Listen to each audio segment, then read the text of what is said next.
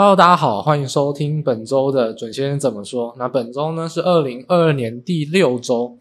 那这一集呢，我们一样就针对一个主题，我们来好好探讨。平时呢，股市的波动啊，非常非常的剧烈啊，一下多一下空，然后类股也有很多。因为股市呢，总是有非常多的散户可以参与交易，所以心理层面其实是就是交易心理的占比更大。也就是说，所谓不理性的现象。其实反映的会更多，但是我们常常强调利率市场的重要性，就在于说它具有前瞻而且稳定，还有都是法人在交易的一些性质，就导致了利率市场其实趋势的转变，会是我们目前一直都很需要去关注的一个部分。那本周啊，利率市场可以说是发生了天大的变化，也就是说，二零二三年很有可能这种史诗级的战场。还是会在利率市场中厮杀跟发生，就在我们这一周就有非常多重要数据可以跟大家来分享。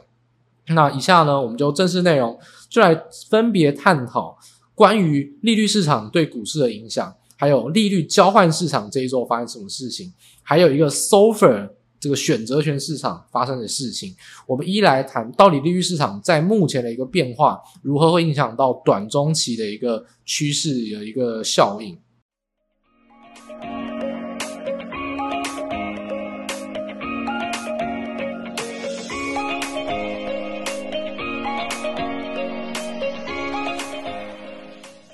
好，首先呢，我们还是不厌其烦的啊，再提一次所谓股市或者是利率市场的一个说联动也好，或是不同之处。股市呢，就以我们就以近期的变化而言呢，啊，股市在干什么？从我们上周就有提到，股市在轧空，所以反弹了一大波之后呢，其实很多的呃风险层面啊，很多人就开始松懈了，甚至于一提到有 formal 这样子的现象，所以呢。我们上一周也提到了，我们其实一直都不认同说二零二三年这种基本面复苏展望的看法，但是我们也是承认有大幅轧空，所以我们一直在讲，当市场上大幅轧空，不管你中长线怎么看，你是如果是股市的投资，一定要执行短多，所以这就是短线上顺势操作一个很重要的症结点，这跟你中长线的看法无关哦。甚至我们上次可能莫多少会有提到，如果真的在嘎空，那你趋势上你又认为说没有这么好，那不是更好吗？你就做短多，还拉高让你空。所以说，其实这种短线上的思维是应对着嘎空的趋势，要顺势操作。但趋势上你不能忘记这个市场上到底在走什么路。所以呢，在风险层面逐渐的松懈，市场上越来越投机跟乐观。那当讯号一出现，那翻空或者说修正的状况就有可能会就可能会产生，所以说你以标普五百指数当做一个股市的观察点的话，嘎空一路嘎上所有均线，那基本上五日线啊、月线、季线，然后甚至半年线，还有十二月底的前波回测低点，层层都是支撑。所以现在来看，第一个关卡就是我们一直强调的，你五日线都没有下弯或跌破。根本不要逆着趋势去走啊！你短线上硬着头皮都要做多，但本周诶我们在讲要小心要小心，那我们就观察这个指标没有跌破，就硬着头皮跟它去做嘎空，去跟它做短多就好。那这一周国际趋势确实五日线下弯，而且跌破，而且所有你想到的股市指标都在这一周陆续的发生这个现象。好，所以现在我们看到一点就是说，从这种嘎空转为高档。震荡，而且震荡目前是因为在高点嘛，所以有震荡修正的一个态势。那修正要往什么去看呢？基本上很重要，你就直接去往五日线，呃，上扬五日线嘛，就碰到之后会有反弹。那现在碰到月线也是上扬，那就会有反弹。可是五日线确认反压，就再跌，那有可能如果跌破的话，那往季线看，季线有一样会有反弹。五日线如果再次反压，那就再往下跌。也就是说，下行震荡的趋势，我们就从。上扬的五日线变成往下下降的五日线，作为一个短线上的一个参考。所以目前股市呢，基本上就会呈现这种高档震荡，而且是呈现修正段、修正段的一个变化。那这是一个股市的观察。所以我们刚才提到一件事情哦，因为你们轧空站在所有均线了，所以基本上你底下层层是支撑。所以现在股市上就因为先前这种比较不理性或者比较投机的嘎空啊，所以让它短线上啊会相较于整个债市更为抗跌，然后呢会跌得更慢，发散时间点更慢。也就是说，其实股市往往涨跟跌都具有喇叭型的一个走势。什么喇叭型呢？就是刚开始啊都跌很少，然后呢越跌越多，因为你。不理性的现象造成你到一个高位阶，所以技术面上它一开始都会有很多反弹跟震荡，但逐渐的你的均线都站不稳之后呢，就会像喇叭形一样快速的扩大。那涨势也一样，跌呢都可能跌到融资断头，或者说各种就是超跌的现象。超跌之后呢，就会开始反弹，碰到均线的反压，然后逐渐的震荡反弹，一路的到站上均线之后呢，就会像喇叭形一样开始出现扩大跟轧空。所以，就股市基本上永远都会出现这种喇叭形的呃涨或跌的这种波段走势。所以在看待趋势上，我们往往会看利率市场，因为利率市场可以帮助我们更快的抓到转折点，也更明显的知道这个上上升跟下降趋势的发生的时间点在哪边。那利率市场上，我觉得就不用再多提了。其实，如果你是老听众，就常知道我们一直强调一件事情。金融市场之中最重要的一定是利率，股市的规模完完全全无法跟利率相比哦，这是非常小咖，而且连汇率市场上股市都大概是跟汇率市场差不多而已，所以利率市场的重要性真的是远大于股市。除了大家很熟知的十年期公债或两年期公债以外，其实还有像是公司债，然后呢，还有像是呃地方政府债，然后当然。还有所谓很多垃圾债，但垃圾债呢，其实是评级上啊，很多的公债或者公债都有垃圾债，但这很多的规模庞大的市场都是我们可以去做观察的。另外，其实这一周我们会提到包含 SOFR，SOFR 呢其实就是短天期的一种利率啊，因为公债呢最短最短，你顶多就是两年，剩下两年以内都是就是两年，然后即将到期的，所以基本上没有人会发行小于一年的一个东西啊。那小于一年的利率啊，就是货币市场上，我们就会去看一些票券，或者说看短天期，甚至是隔夜的利率。那这就是我们在利率市场上有非常多工具可以运用。也就是说，为什么可以从利率市场上抓到真正趋势的一个地方？好，那我们讲了这么多呢，我们就来讲股市目前落后的反应。那到底债市为什么领先？然后它发生什么事情？我们就针对两件事情来做一个分析。第一个。我们来看利率交换市场，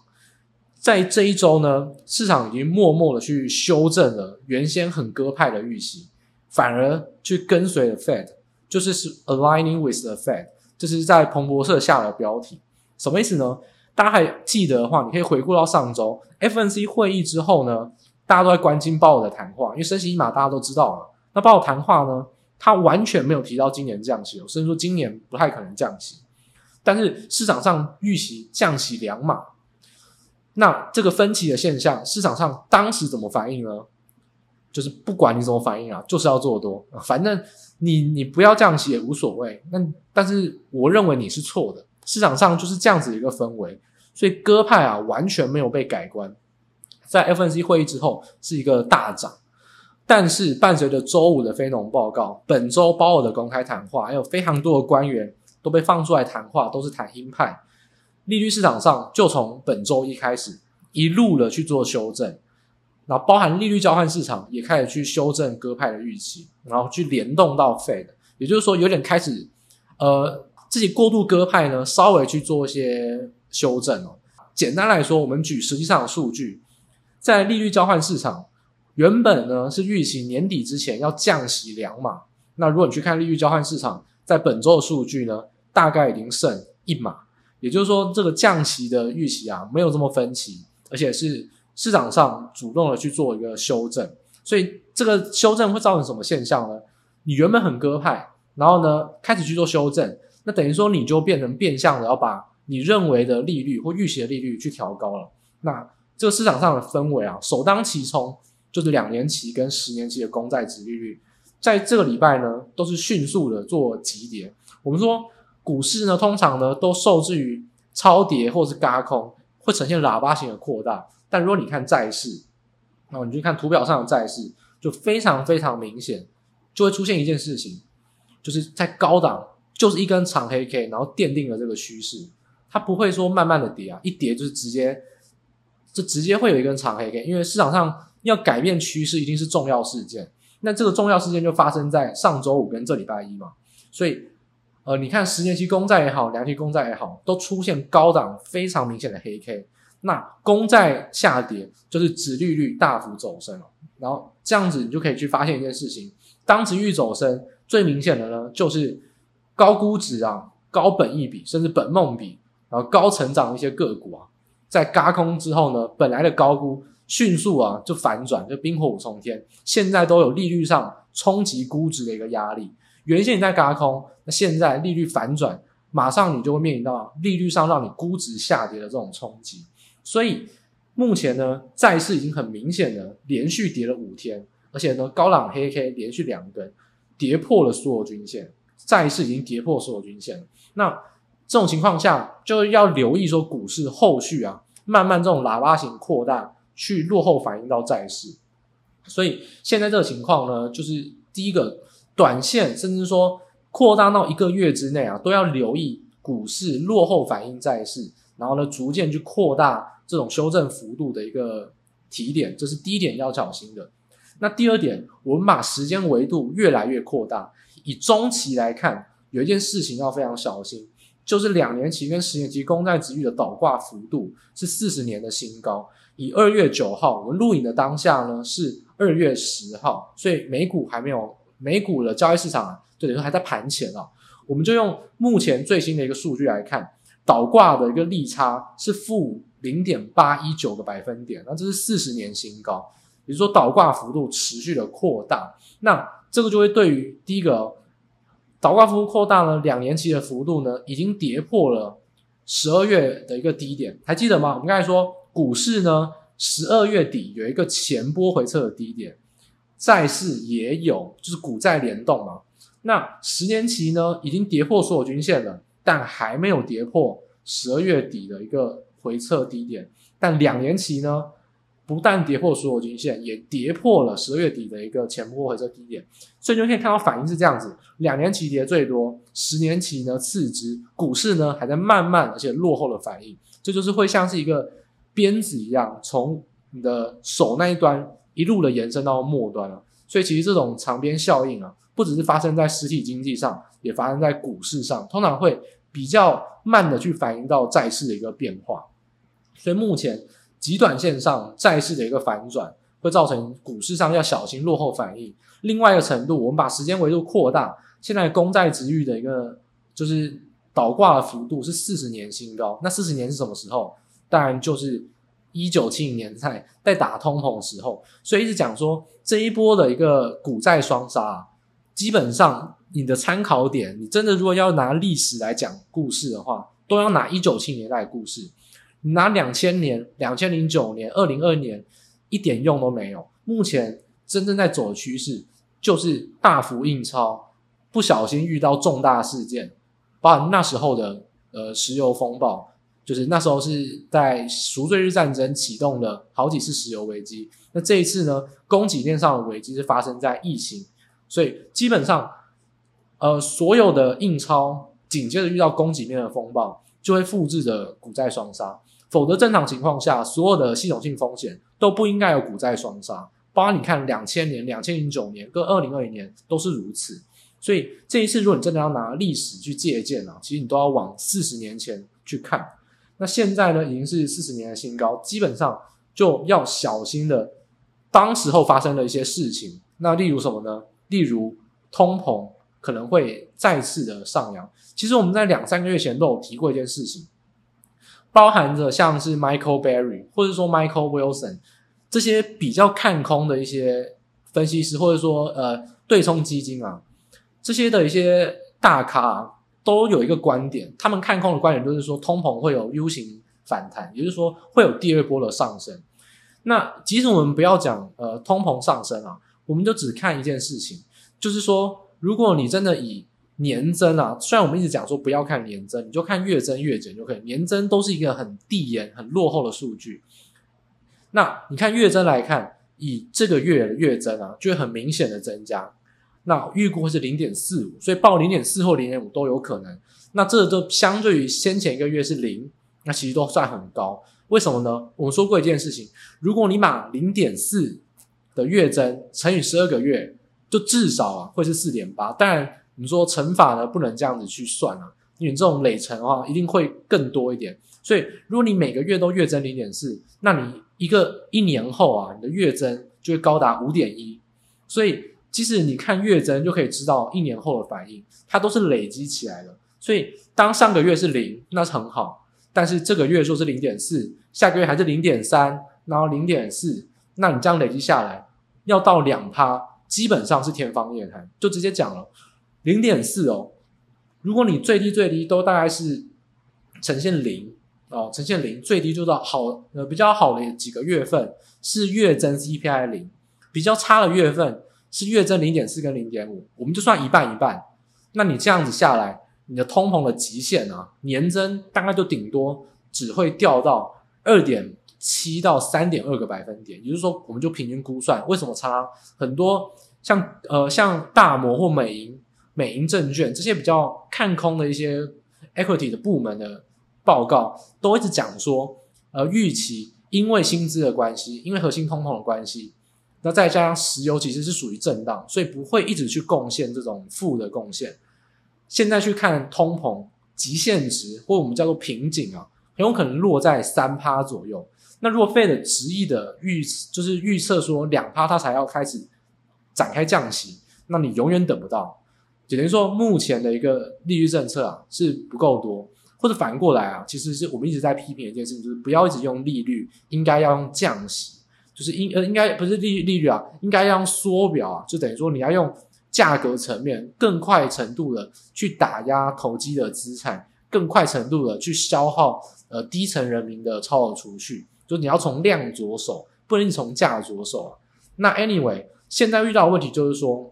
诶，如果我们把时间拉长来看，目前市场上关心利率而且比较看空的人观点就是通膨的瓶颈会落在三趴，那这个三趴的话就会造成今年绝对无法降息。所以这也是为什么开始有一些过比较鸽派的一些呃交易员啊，或者说投行，必须开始去往就是跟随着 Fed 去走，因为现在市场上开始没有这么鸽派的原因，就在于如果 CPI 估出来数据，大家都知道下个月会是比较明显的月增，那这样两趴这件事情要发生，其实是非常非常难。目前做的事情可能还不够，当然我不认为一定要做到两趴，但如果 Fed 真的把目标放在两趴。那现在看起来，投行必须要认错，很多偏鸽派的投行都要认错，这是市场上在短中期利率市场上发生一件事情。那我们为什么讲说是大事件呢？呃，所谓利率市场上发生这种史诗级大事件啊，其实不仅限于刚才我们讲的这些，我们刚才讲的是短中期啊，但是目前市场上关心到一个比较变动比较大，我觉得大家可能。基本上你应该是不会知道啊，因为这个你看不到报价，这个只有法人才看得到报价。就是在 SOFR 的选择权市场上发生一件很重大的变化，发生什么事情呢？目前，呃，我们以就是 CME，就是芝加哥的商品交易所，那它是 SOFR 选择权嘛，就是美国它是一个公证公家的机关嘛，那 SOFR 的选择权呢就在那边交易。目前啊，我们看。就是 OI 未平仓量，每一个月呢都有哎未平仓量增加，未平仓量减少。那二月初嘛，所以我们统计到二一月底，就是整个一月在 SOFR 选择权未平仓量的增加的合约的一个的一个约当数是一千三百四十万。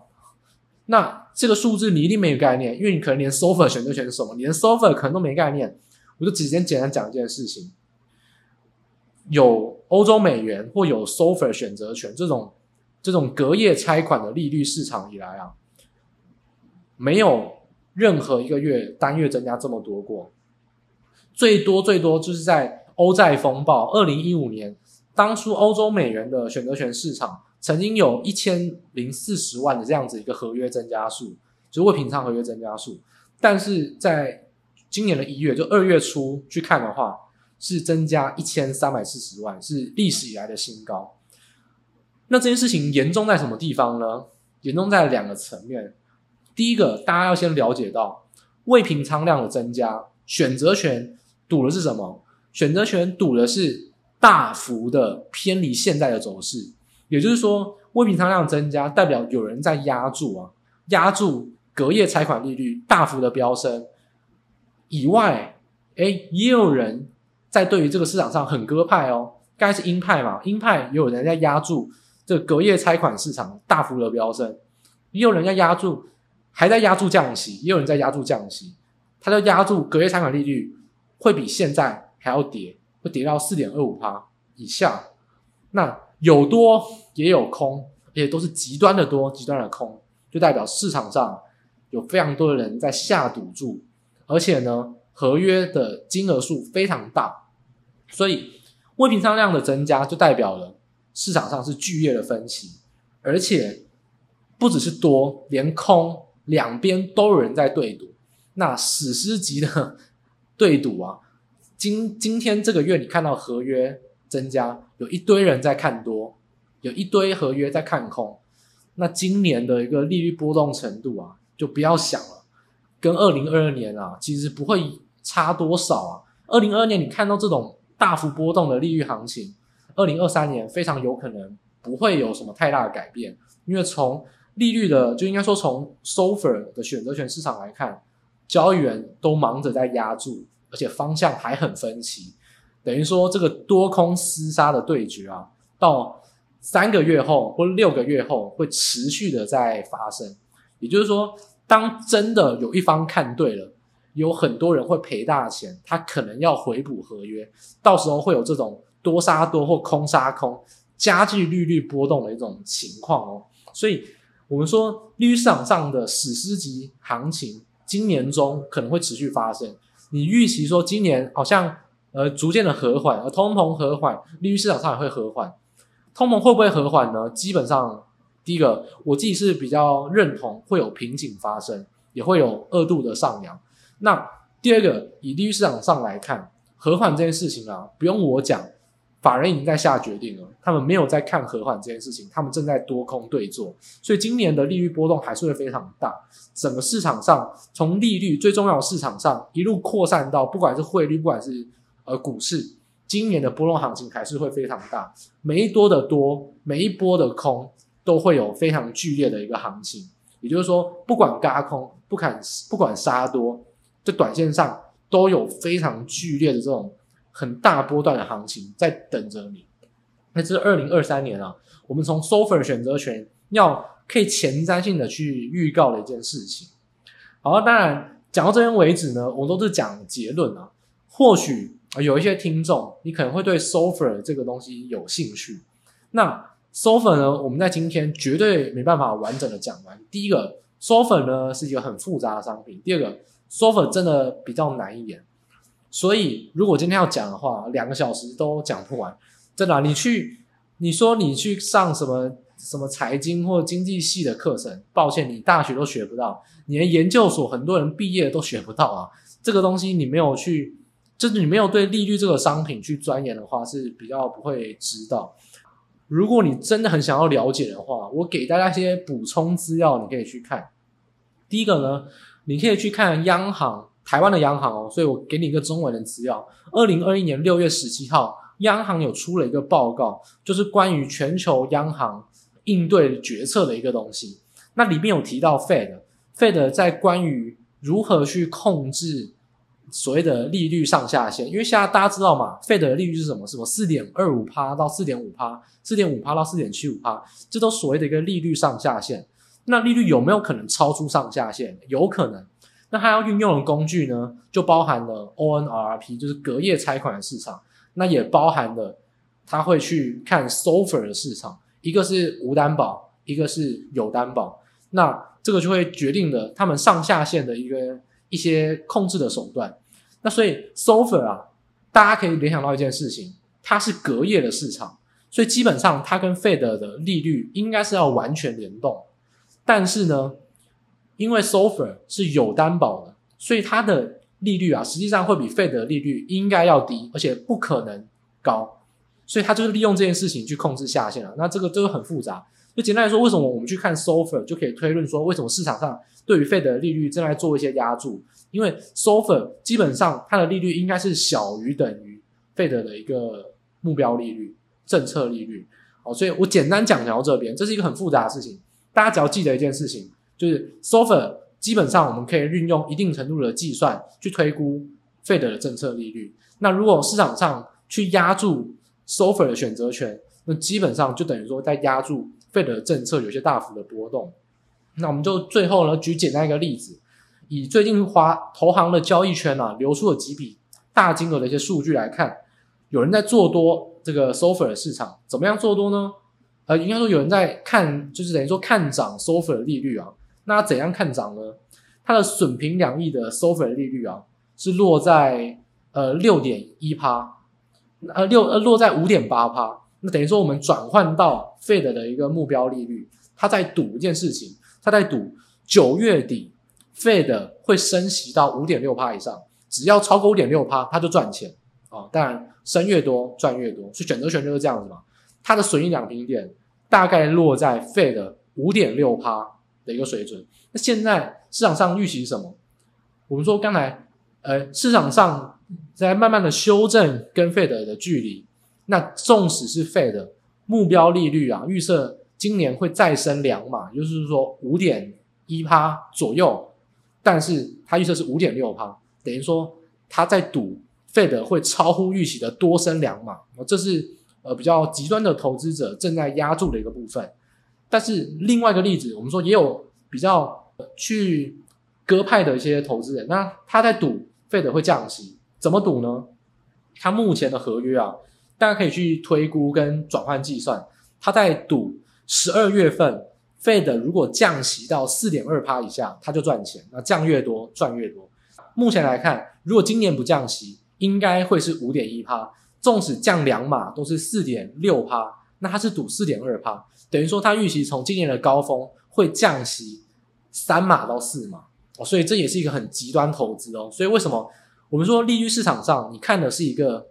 比较贴近 Fed 的一个呃变动，但是选择权市场就它是买买权嘛，就很多天马行空的投资人开始去做极端投资事件的一个押宝，所以有多也有空，基本上这个大行情啊就会在今年中会持续的发生，所以这种震荡幅度都还会非常大。那你可以想象，就简单来说，我们在讲 SOFR 选择权这个未平仓量，大家。总归而言啊，因为这件这个商品确实大家会很，大家会比较不熟悉，会比较复杂，那整段都听不懂没有关系。我最后就帮大家整理三个重点：第一个，未平仓量创下历史新高，所以呢市场是剧烈的分歧，波动会在今年非常的大。第二点，这波动的大来自于有很多人呢在押宝利率狂升，很多人呢也在押宝利率狂跌，那这个市场上啊多空超级分歧。这个波动啊，就不在话下，可能不会输给二零二二年。第三件事情，选择权市场呢都在压九月跟十二月，所以这会算是一个中长期的一个变动啊。他们押宝事件都押宝了比较算是大事件，所以呢，短中期的一个效应啊，大家可以先不用理 SOFR 选择权这个东西，但 SOFR 选择权这个东西啊，它可能不就是建选择权的仓位啊。就在一月都建完了，所以这个押宝的动作就在一月结束。所以这个你从不管四五月啊，或者是六七月都好，这个事件就会慢慢的发酵，因为他们在赌九月跟十二月开始就要有多空厮杀的机会。所以相较于利率交换市场比较贴近于我们预测的这种一个月或两个月，或都或者说你说下次或下下次费的 FOMC 会议的这种预期变化。SOFR 选择权押注的是更长天期，压住的是九月底到十二月底，所以它时间维度会比较长。所以这三点我帮大家整理给大家，就是说市场上剧烈分歧，而且是极端的多、极端的空都在剧烈分歧。然后呢，第三点是他们压住的是一个很长天期的一个事件，它会是指标性的大趋势，但短中期上不会影响到市场太多，那是会慢慢慢慢的发酵。波动会在年中越来越扩大啊，这是在 SOFR 选择权上这个数据啊，其实真的是非常非常重要。它是影响到了可能今年整个上半年，甚至整今年一整年的一个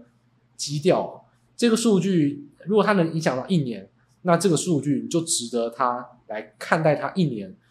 那就会是一个非常非常重要的数据。所以在今在虽然在目前这个阶段算是比较领先的去帮大家做解读，但这是一个真的一个非常非常重要的数据。我希望大家会先有这样子一个概念，比起市场上你会更领先的知道有这样的一个事情。那对于波动，今年绝对不会小，要有一个基本上的一个心理准备。那所以基本上目前短中期来看，就是你以利率的一个市场来看的话，那基本上这个股市啊，应该会是有呃落后的一个修正。那落后修正会修正多少呢？就要随着利率市场上的一些变化去做而定。如果利率市场上持续的没有止跌，那股市的落后反应啊，不止补跌，而且会喇叭型的扩大补跌。然后，所以这个是短中期上，哎，你对于投资应该要有的一个心理准备。那中长期上，你对趋势上的看法就是说，第一个，通膨到底瓶颈会不会落在三趴？第二个，如果落在三趴的话，那这个市场上的波动就会加大，很有可能。这个极端的事件还会在年中发生，所以通常波动大不会形成稳定的多头。今年这种极端的连涨连跌、大幅震荡还是会发生，所以你在短线上，你极端的多、极端的空，一波来回的操作啊，其实都还是要有这样子的一个交易工具跟心理准备，会对你在二零二三年整个上半年或者整个一整年会比较有帮助。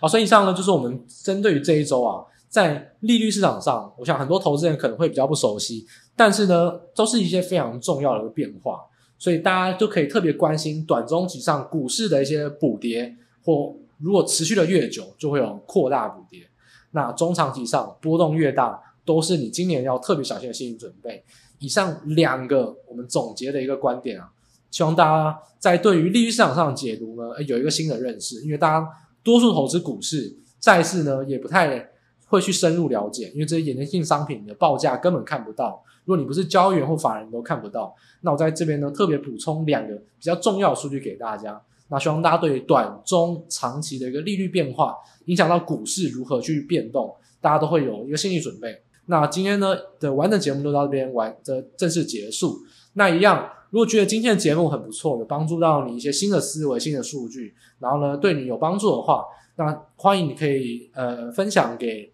你的亲朋好友，或者说你在我们各大的 Podcast 平台上面留言给予支持，一样，我们在下周的同一时间呢，会在各大 Podcast 平台跟大家再做见面。那今天就到这边正式结束。那祝大家下周呢都能投资顺心，然后呢事事顺事事顺利。那大家拜拜。